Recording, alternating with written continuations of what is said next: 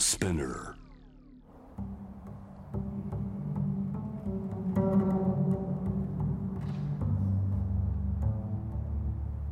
藤原信也新東京漂流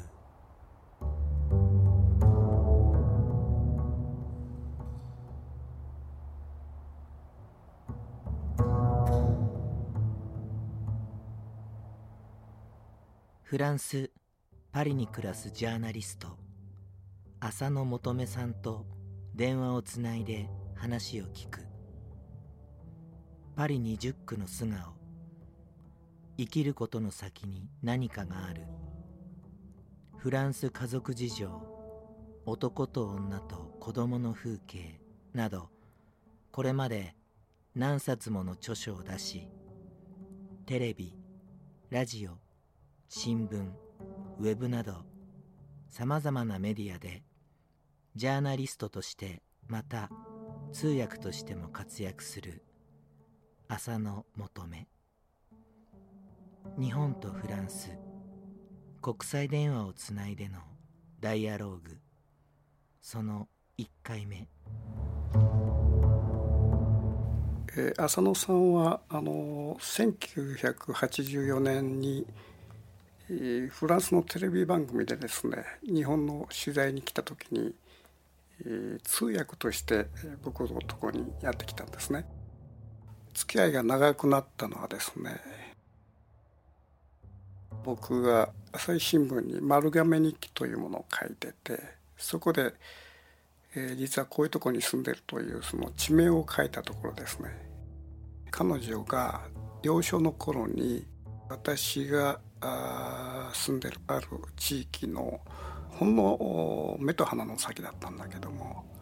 ここにそのお父さんが小さな小屋を建てて夏休みのたんびにそこの小屋に遊びに行って、えー小さな船なんかをこう手作りで作ってですね、えー遊んでたと。その幼少時の思いが非常に強くて、えーフランスに1982年にいらっしゃって帰るたんびにやっぱりその懐かしい思い出をたどりながら、えー私の方の家に来て遊ぶということをずっとまあ続けたわけですね。でその間にまあ子供お二人いらっしゃるんだけども子供も小さな子、えー虫取りで遊んでるの子がですね今も成人化してるというようなそういう長い長い付き合いがあって、まあ、たまたま今回ねあの今度ポッドキャストでパリの話になったもんだから、えーちょっと浅野さんにですね、えー現在のパリの様子だとかまあその辺りのことをちょっとお話をお伺いしたいということで、えー長い電話をしたんですね。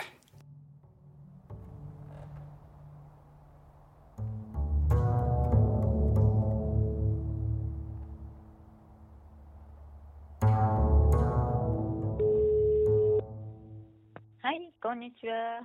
ああどうもこんにちは。えーっとどっか行かれてた？ええ、あの、ジャックの、えーおばさんとおじさんが、えー外出禁止令が出ている間に亡くなったんですね。あで、あの、その、お葬式ができなかったので、お葬式はまあしたことはしたんですけれども、うん。あのた大勢の人数がね、集まって、親戚が集まるというようなことはできない時期だったので、それでその2人の追悼式のような形で、えー親戚一同が集まりまして、まあ、パリから車で2時間半ぐらいのところなんですけれども、うんおじさんとおばさん。ええおばさんはもう99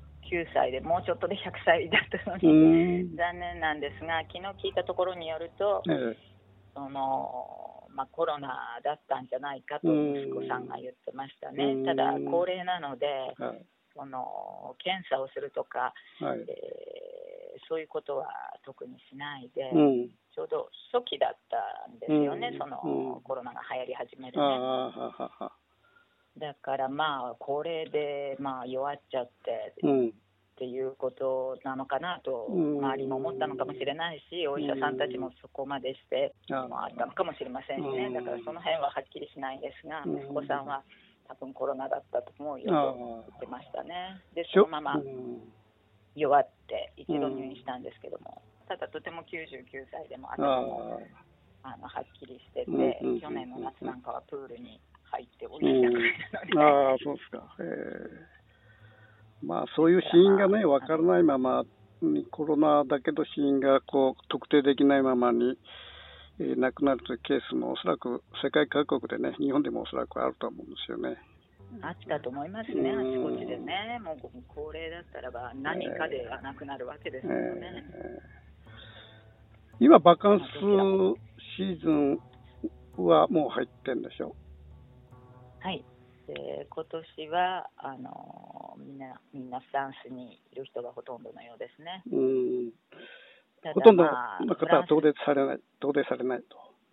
うん、あのフランス国内にいようと、まあ、フランス人のバカンスっていうのは、うん、えー、2週間ぐらいは取りますから、うん、まあ、多い人3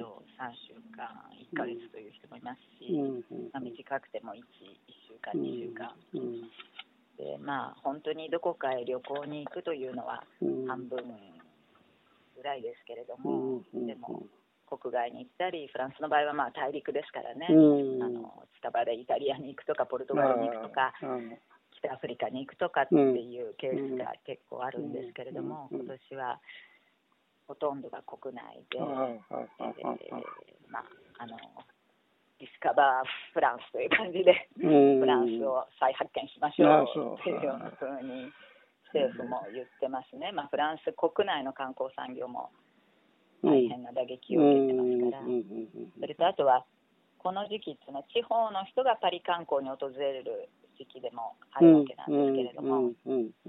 みんな大都市を避ける傾向にあるので、今年の夏のパリはいつももう、いつもガラガラなんですけど、さらにガラガラになるんじゃないかなという感じですね。ですから、見ようによってはね、あの今が行く時っていうか、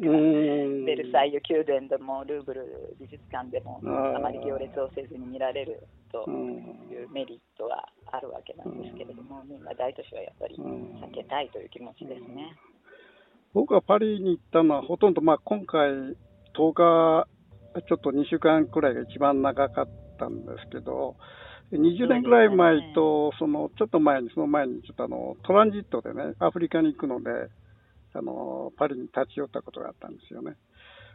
でその時はおそらくバカンスシーズンだったと思うんだけども、本当ガラガラで、あの通りに誰もいない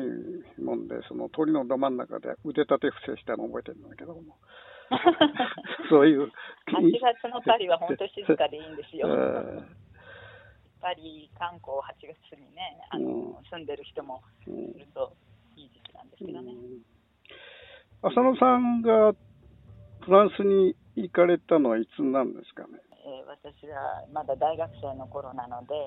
ちょうどミッテラン大統領が選ばれて、うん、それで、えー、社会党政権が誕生したので、うんうん、えー、外国人に、まあ、門戸を大きく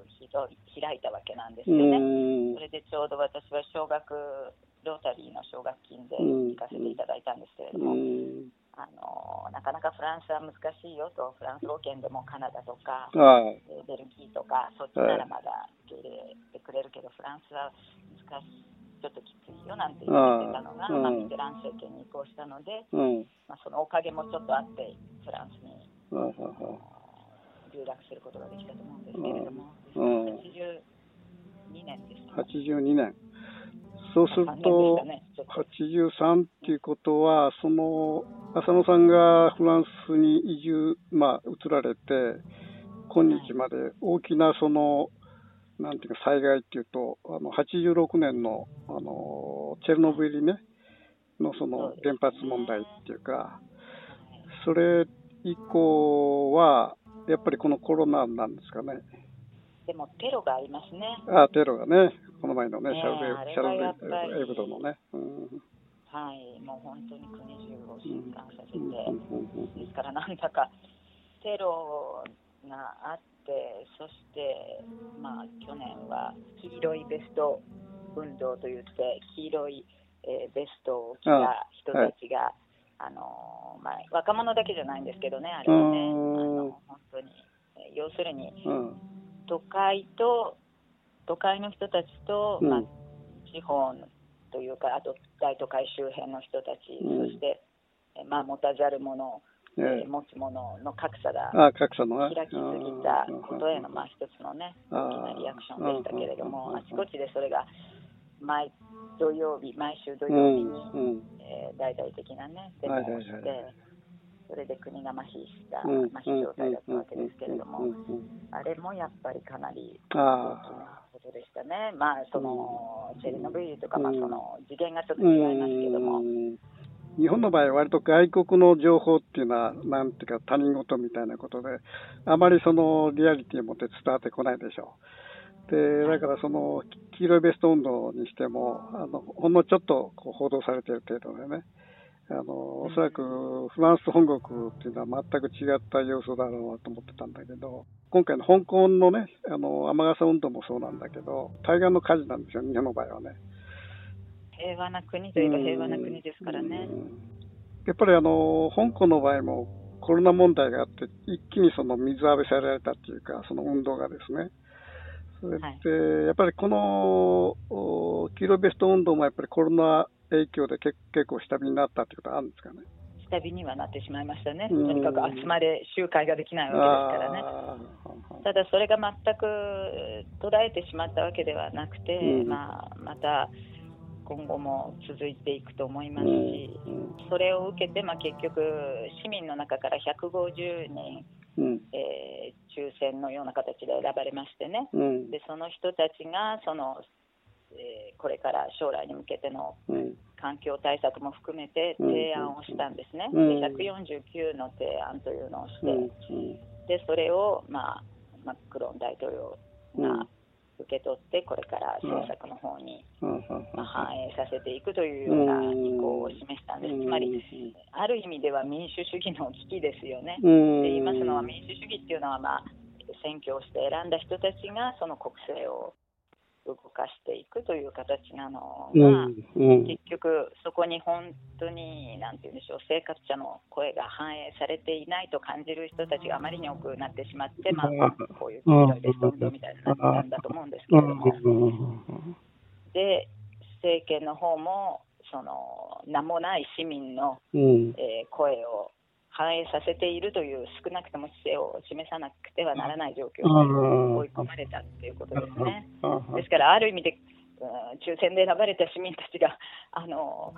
こうした方がいいって言ったことを政策にそのまま反映させるというのは、なんか本当に民主主義なんだろうかという疑問もちょっと湧きますよね。でもそこまであの政治と生活が乖離してしまった面もあるのかもしれないですよね。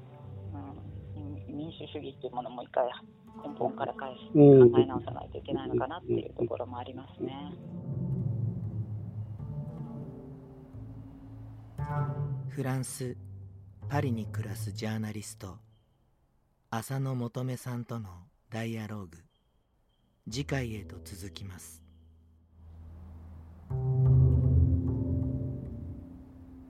藤原信也新東京漂流。